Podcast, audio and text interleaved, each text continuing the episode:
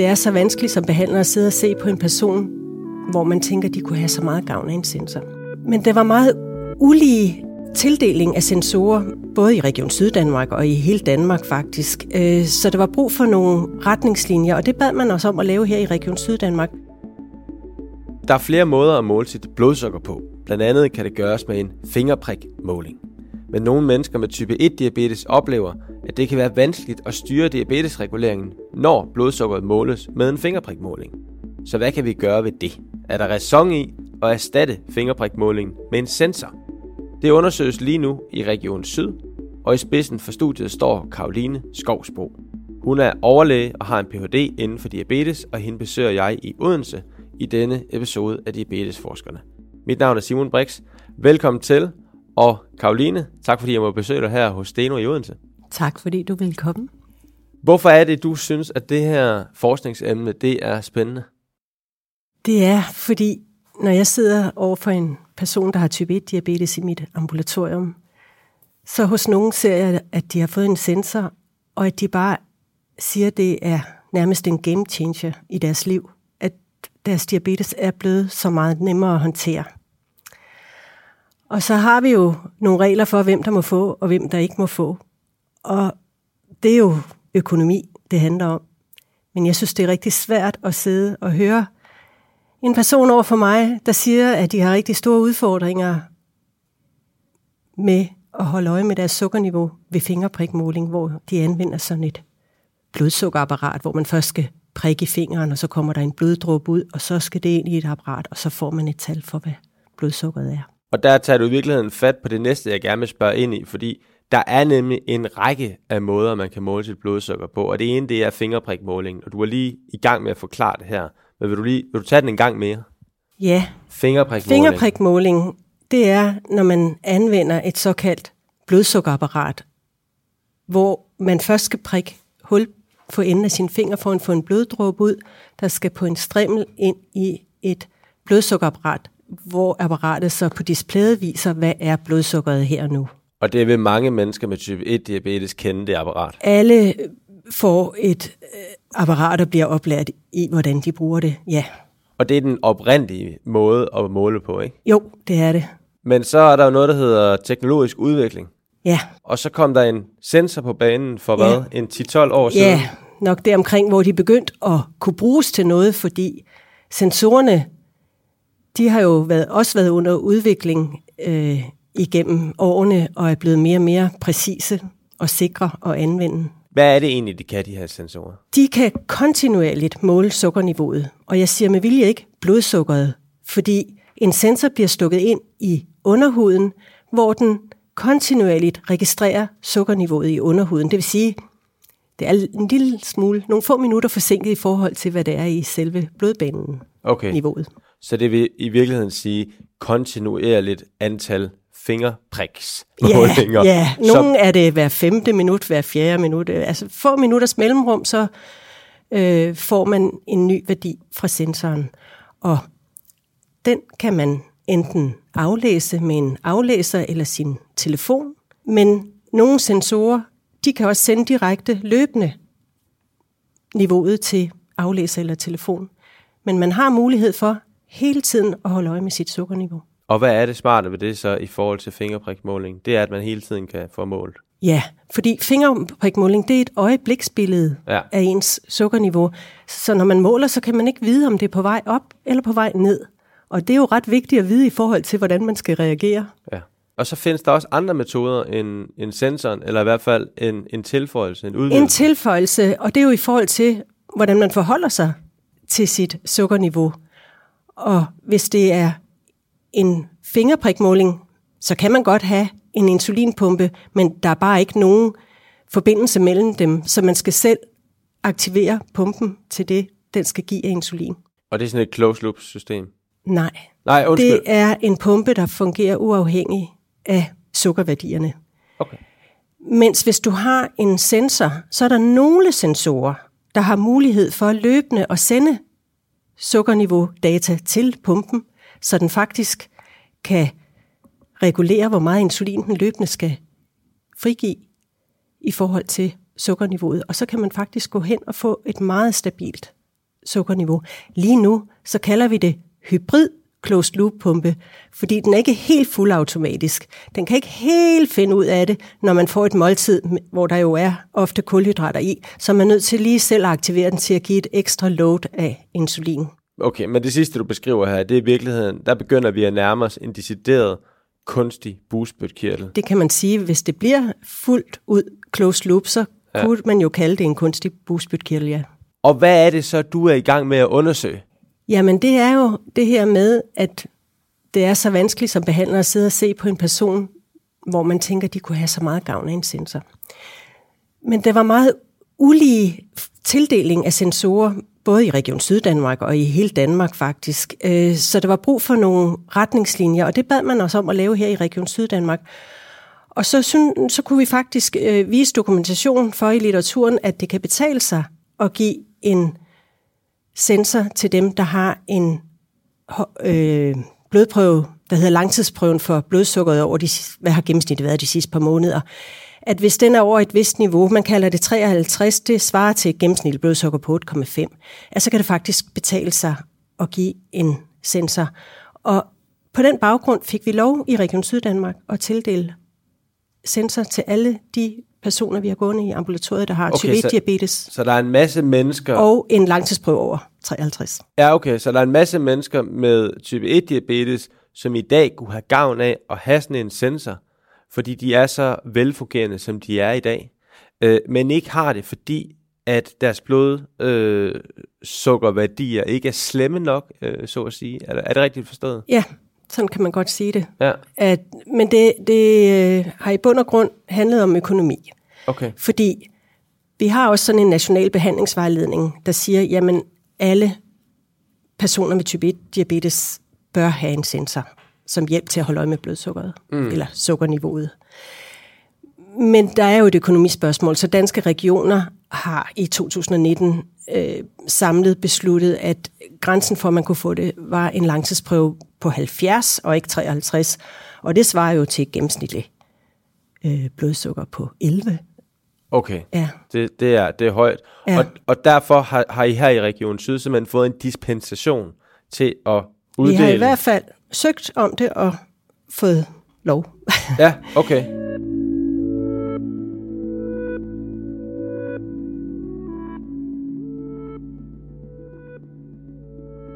Nu vil jeg gerne tale med dig så om, hvordan det er, vi, I, I går til værks, hvordan det er, I undersøger, om der kunne være en fordel ved, at mennesker med type 1-diabetes øh, får en sensor, øh, frem for at de skal fortsætte med en fingerpriksmåling. Ja. Og jeg ved, at din forskning den består af to spor. Der er dels en spørgeskema undersøgelse, som gentages årligt, og så er der en registerundersøgelse. Men du må hellere selv sætte lidt flere ord på spørgeskemaundersøgelse. Det er noget med at spørge nogle mennesker. Hvem er det, I spørger, og hvad spørger I dem om? Det er personer, der bor i Region Syddanmark, der er tilknyttet et ambulatorium for deres diabetes, og det skal være type 1 diabetes. Og det skal det, fordi at regionens retningslinje siger, at en sensor kan man kun give til personer med type 1 diabetes. Okay. Hvor mange mennesker er det? Ja, det er faktisk omkring 6.000. Og vi har allerede sendt det første spørgeskema ud. Det gjorde vi i takt med, at man indførte retningslinjen, fordi vi ville godt se, hvad, hvordan ser det ud i populationen, som vi kalder det, øh, i forhold til, hvad har man af udstyr til måling af ja. sit sukkerniveau, og hvordan har man det med ja. det. Og så vil vi gerne sende det samme spørgeskema en gang om året i fem år. Og det var så i januar 22, at den nye retningslinje blev indført, og det var i slutningen af januar omkring 1. februar, at vi startede med det første spørgeskema. Så I spørger dem i virkeligheden om, hvad bruger du? Hvad er det for noget ja, udstyr, du har? lige præcis. Meget vigtigt at finde ud af lige præcis, hvad det er, fordi når vi registrerer i vores ambulatorier, hvad bruger man, så er det ikke altid det bliver ordentligt registreret. Så det er faktisk den bedste måde lige her og nu at finde ud af, hvad er det, den enkelte bruger.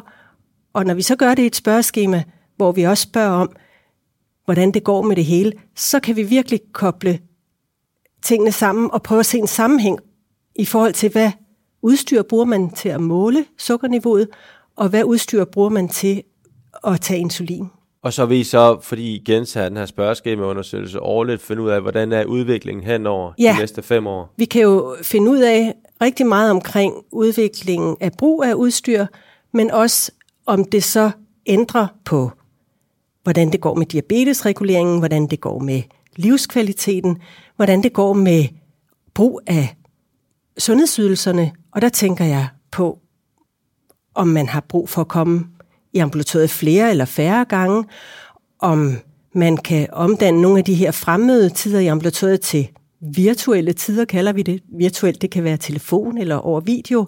Og det er jo fordi, hvis man får teknologisk udstyr, så er der mulighed for at uploade alle sine data hjemmefra, og så er der ikke det samme behov for, at man absolut skal møde frem i ambulatoriet, så kan man måske, i stedet for at skulle tage fri fra arbejde en hel dag, i en middagspause foretage den her opringning eller videosamtale. Det lyder smart. Ja. Så er der også en registerundersøgelse.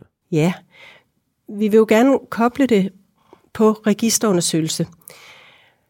Vi har faktisk mulighed for med registerundersøgelse at undersøge alle personer i hele Danmark, der har type 1-diabetes. Så kan vi, det bliver bedre og bedre i forhold til registrering af, hvad man bruger af udstyr, så vi kan i hvert fald tilbage fra starten af 2020 se, hvem har en sensor. Og vi kan se, hvordan går det med deres langtidsprøve for blodsukkeret. Vi kan se de her, vi kalder sociodemokratiske faktorer, når vi trækker fra registerne. Hvad køn har man? Hvad alder har man? Er man gift og har børn? Hvad uddannelse har man? Hvad afstand har man til sit ambulatorium? Og hvad er ens ansættelse og indkomst osv.? Og de faktorer, dem kunne vi jo godt tænke os at sammenholde med, er der forskel på dem i forhold til, hvem får tildelt sensorer? Og er der også forskel på de faktorer i forhold til, hvordan det så går, når man har fået en sensor? Altså, så I kan udlede nogle tendenser, eller ja. for eksempel, der er nogle mennesker med nogle, kan man sige, former for demo- demografiske træk, ja. som foretrækker det ene frem for det andet? Eller har ja, en højere men måske livskvalitet? vi også kan afsløre i forhold til, at der nu er forskellige retningslinjer i landet, at det måske, vi ved det ikke, men man kunne måske forestille sig, at dem med flest ressourcer er dem, der på trods af nogle retningslinjer, hvor der skal meget til, før man kan få en sensor, alligevel får overtalt deres behandler til, at de skal have en sensor. Så man kunne jo finde en skævvidning i forhold til uddannelse og indkomst og tildeling af sensorer. Det ved vi ikke, men det er sådan nogle ting, vi gerne vil undersøge. Og det er jo vigtigt i forhold til, at vi får øjnene op for, at at der kan være sårbare personer i vores ambulatorie, hvor vi skal være ekstra opmærksomme på, at det er dem, der har behovet, selvom de måske ikke selv er så gode til at sige det. Mm. Er der mere at sige sådan til den metodiske? Jamen spørgsmålet går på, øh, som sagt, hvilket udstyr, så om de anvender alarmer, og om de har hudproblemer, hvordan deres bekymringer er i forhold til højt og lavt øh, glukoseniveau eller sukkerniveau, om man er tilfreds med sit udstyr, livskvalitet, og så også, hvordan har man det med teknologi? Fordi hvis vi kan undersøge nogle ting om, hvordan det går med diabetesregulering og livskvalitet, og så se om, hvordan man har det med teknologi, har en indflydelse på det, så er det også noget, der fortæller os, at der er nogen, vi skal møde på en anden måde, når vi oplærer i det her. Mm, på den måde. Okay, ja. så det bliver I også klogere i. Ja, og, og også nogen kan have forskellige personligheder, forskellige selvopfattelse. Det kan måske også have betydning for, hvordan det går, når man har en sensor. Så alle de der ting spørger vi om. Og hvor langt er det, ja? Jamen, nu har vi jo først fået sendt det første spørgeskema ud i starten af 2022. Så vi er ikke så langt, og vi er ikke begyndt at trække registerdata, øh, men vi er da begyndt sådan at smugkigge lidt på nogle af de resultater, der er fra det første spørgeskema. Dem vil jeg gerne øh, spørge lidt mere ind til lige om et øjeblik, men først så skal jeg høre dig, er der nogle udfordringer også forbundet med jeres metode? Altså tænker, I spørger 6.000 mennesker, er det alle sammen, der svarer, eller er det alle sammen, der skal svare, for at I kan øh, bruge de resultater, I finder frem til til noget? Det kunne jo være dejligt, hvis alle svarer. Men ja, vi har også stor forståelse for, at man får mange spørgeskemaer ind ad døren. Og faktisk specielt, når man har diabetes. Fordi det er også kommet ind i vores behandlingsregi, at vi ved hver ja, hvad skal man kalde det, årsstatus, sender et spørgeskema for inden, sådan så at vi kan finde ud af, hvad den enkelte har udfordringer, så vi er sikre på at få taget hånd om de udfordringer. Mm. Men det spørgeskema er ret stort, det er faktisk på 86 spørgsmål. Det kommer så ind på, hvordan man svarer, man kommer igennem dem alle sammen, men, men det er ret stort spørgeskema, og det er jo faktisk en gang om året. Og når vi så kommer med vores spørgeskema oveni, så kan det godt være, at man tænker, ej, nu øh, orker jeg ikke mere. Men øh, jeg synes, vi, øh, vi har også gjort meget for at få svar på det her, fordi vi synes, det er så vigtigt med det her med udstyret at kunne vise, altså vi regner med at kunne vise, at det virkelig gør godt for mange ting, hvis man ellers selv er indstillet på at ville have udstyr det er jo ikke helt alle, der er det, men for dem, der er. Men vi kom op på en svarprocent på 40 procent, og det er vi egentlig helt tilfreds med i forhold til, at det var et relativt langt spørgeskema. Ja, det er vel, det er vel også nok. Altså hvis man ser på det sådan rent forskningsmetode. Ja, så er, så er, er det, det, vil man ikke det, sige det? Jo, det siger man, det siger man. Men man har det jo altid sådan, at jo flere det er bedre. Også fordi, at vi er meget interesserede i at få svar fra fra dem, der måske ikke har så meget overskud til deres diabetes i hverdagen, og måske også mange af dem, der har fingerprikmåling hvor vi gerne vil følge, hvordan det går, og høre, hvordan de har det. Og, og der er måske mere en tendens til, at det er dem, der allerede har fået teknologi, der svarer. Okay, ja. på den måde. Ja. ja. Hvad, kan man gøre noget, tror du, for at, få, for at få dem her med? Altså det vi gør, det er faktisk, at vi har tilladt os, øh, vi har sendt øh, to, en ekstra skrivelse ud med en påmindelse, og så efter det, der har vi faktisk tilladt os, dem vi slet ikke har hørt fra, og, og lige ringe op og spørge, om vi skulle hjælpe med at udfylde det, fordi nogle gange er det bare lidt nemmere, hvis der er en, der spørger i telefonen, så man lige svarer, i stedet for at man selv skal ind og udfylde det. Ja. Og det har vi fået en del ekstra besvarelser af. Okay. Men øh, det er jo sådan en balance, fordi man vil jo heller ikke forstyrre for meget.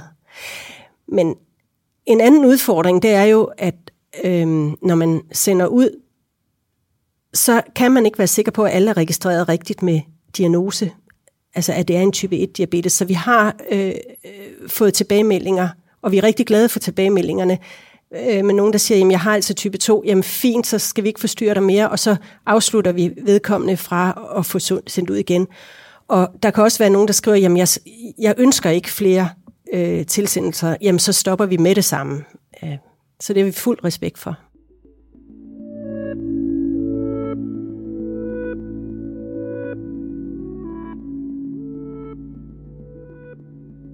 Og Karoline, du har øh, du nævnt før, at øh, I allerede så småt kunne begynde at se nogle, øh, nogle resultater. I har dykket lidt ned i den, i den data, der er blevet indsamlet allerede. Ja. Yeah. Hvad, hvad er det for noget, du kan se indtil videre? Det er, at der er besvaret på, om man har generelt let ved at anvende teknologi, eller om det ikke er så let.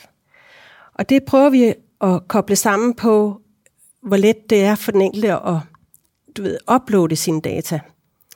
Og der kan vi altså se, at der er en sammenhæng mellem, hvor meget flere man har for teknologi, hvor meget man, hvad man svarer på det, i forhold til, hvad man får uploadet.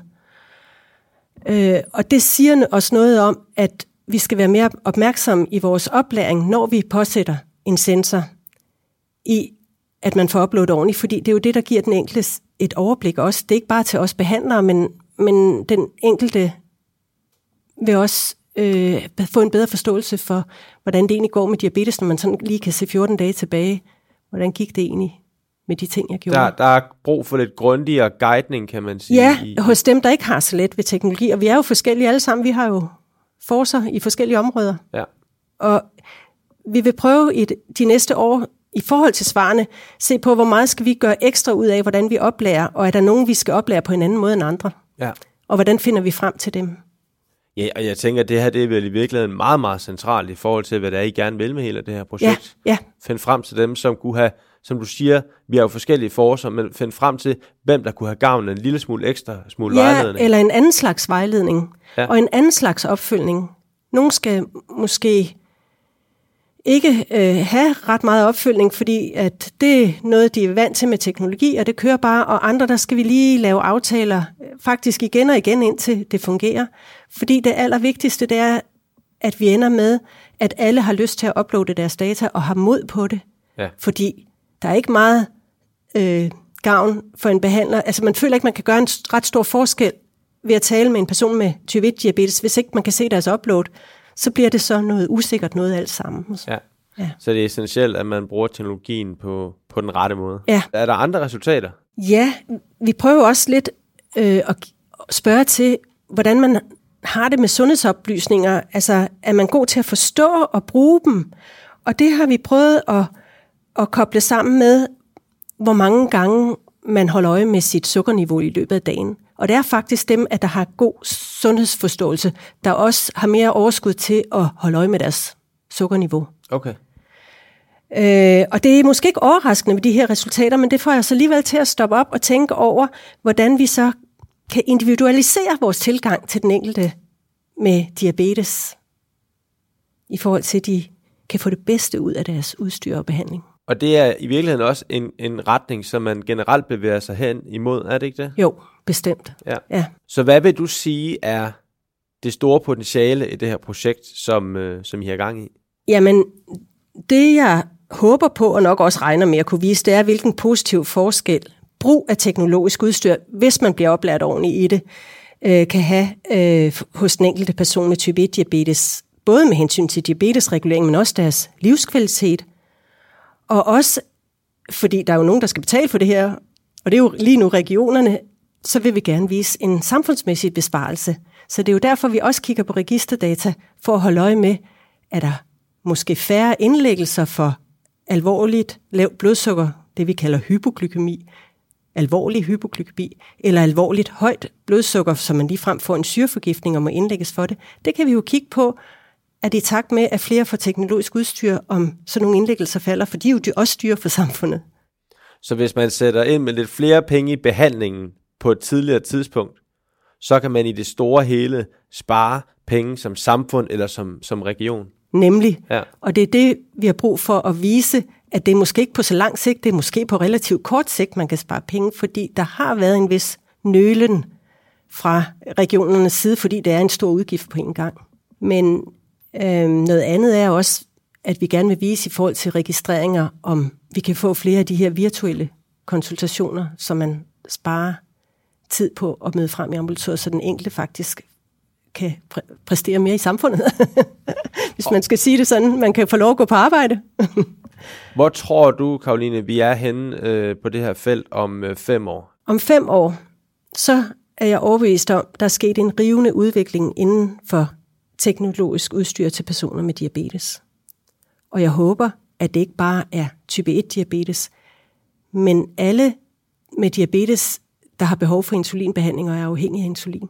Så det vil sige, at flere vil bruge sensorer, eller måske de her hybride closed loop modeller? Ja, og så vil forskningen jo begynde at fokusere på, hvor meget bedre øh, er de i forhold til livskvalitet og så videre, i forhold til bare at anvende en sensor. Ja. Er der andre udviklinger, du kan se sådan hen over de næste år? Ja, men nu har vi jo snakket om, at det hedder hybrid closed loop pumpe på nuværende tidspunkt, så jeg tror da bestemt, at der vil komme en udvikling, hvor den bliver helt lukket. Fuld automatisk. Fuld automatisk. Så mennesker med type 1 diabetes ikke skal koncentrere sig så meget om at uploade og registrere. Og... Det vil de nok stadigvæk skulle i en vis, til en vis grad, øh, fordi man slipper aldrig med at helt at skulle tage ansvaret, for man kan ikke stole 100% på sådan noget udstyr. Men det bliver lettere? Det bliver lettere. Godt. Tusind tak, Karoline. På den note, så vil jeg sige øh, igen mange tak, fordi jeg måtte komme forbi og høre om din forskning. Selv tak. Det var dejligt, du ville komme. Og dermed slut på denne episode af Diabetesforskerne. Husk, at du kan finde alle episoder fra den her sæson og de to første sæsoner i alle podcast-apps. Du kan desuden læse mere om diabetesforskning på de syv Steno Diabetes Centers hjemmesider. Mit navn er Simon Brix. På genhør.